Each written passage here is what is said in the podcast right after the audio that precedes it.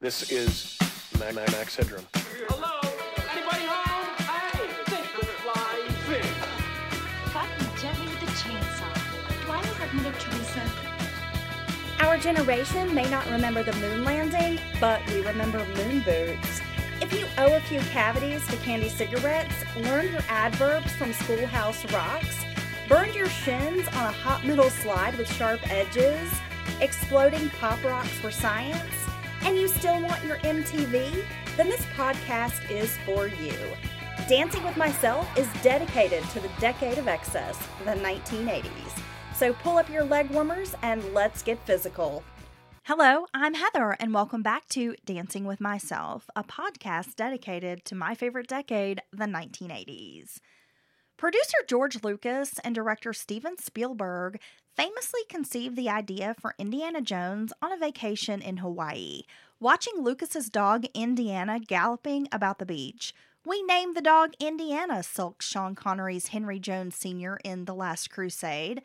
They still remember those childhood adventure stories of explorers fondly. Why not introduce them to a whole new audience?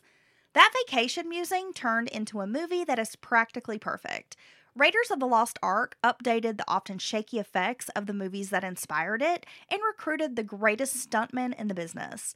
Instead of a California desert, Spielberg and crew went to North Africa and employed proper locations and hundreds of extras. The script was zingy, the romance reminiscent of the great screwball banter of bringing up baby, and the stakes literally biblical. But the real key was finding the right Indiana Jones. Tom Selleck famously auditioned and was offered the role before his commitment to Magnum PI prevented him from taking it. And Tim Matheson came close.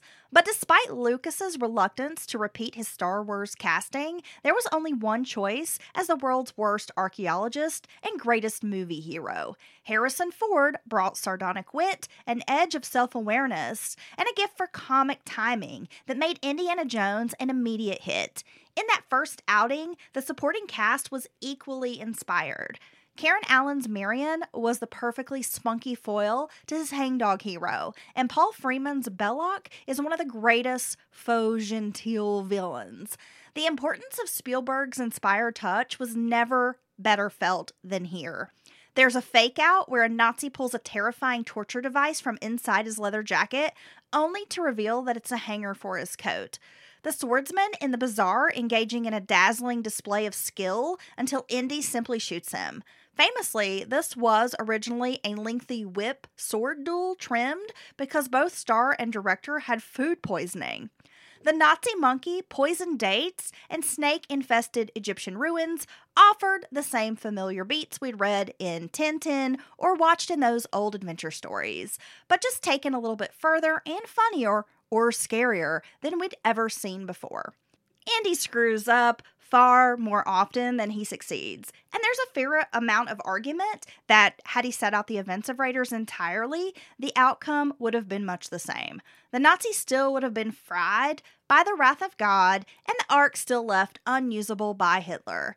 However, the point is not how often he fails, but how hard he tries to do the right thing. He is a profoundly human hero, and that's something that was mercifully sustained through the prequel and the sequel that followed. Fan opinion seesaws on the follow ups, The Temple of Doom and The Last Crusade. At the time, Doom was held as a byword for a disappointing sequel, a darker and more twisted follow up with a less satisfying love story, while Last Crusade was considered more satisfying and closer in tone to the original. Certainly, the addition of Sean Connery as Indy's dad worked, even if in actuality he is only 12 years older than Harrison Ford. Lately, however, the compass has swung the other way. Doom's hard edges have been embraced and its bravery acknowledged. And those weird flourishes, like Cole Porter and Mandarin, sure, accepted as seasoning. The movie's cultural insensitivity has aged less well, admittedly, but there's meat on its bones.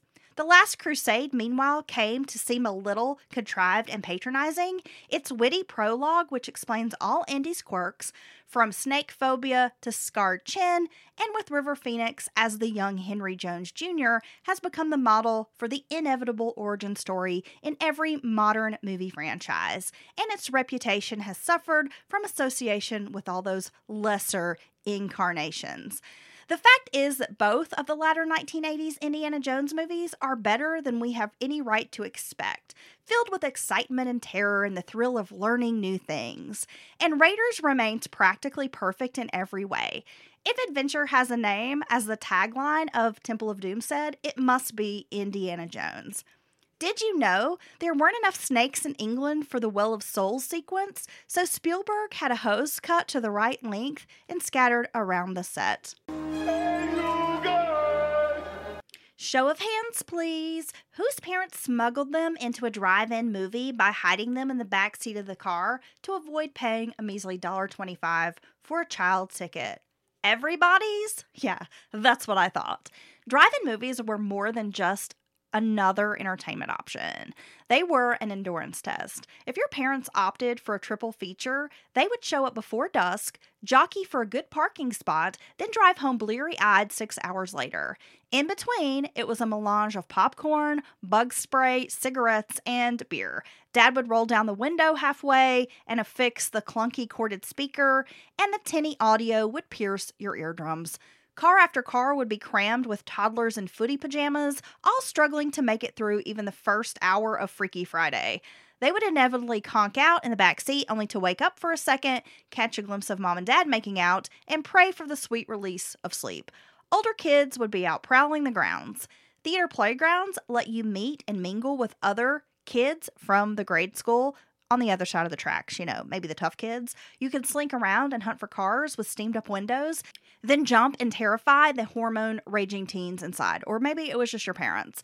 By the time you got back to your own country squire, who cared if you even saw the movie? And of course, drive ins have been replaced by VCRs and cable TV. It started the drive in decline. Now, giant TVs are making it much easier for the average Joe to approximate the drive in feeling at home.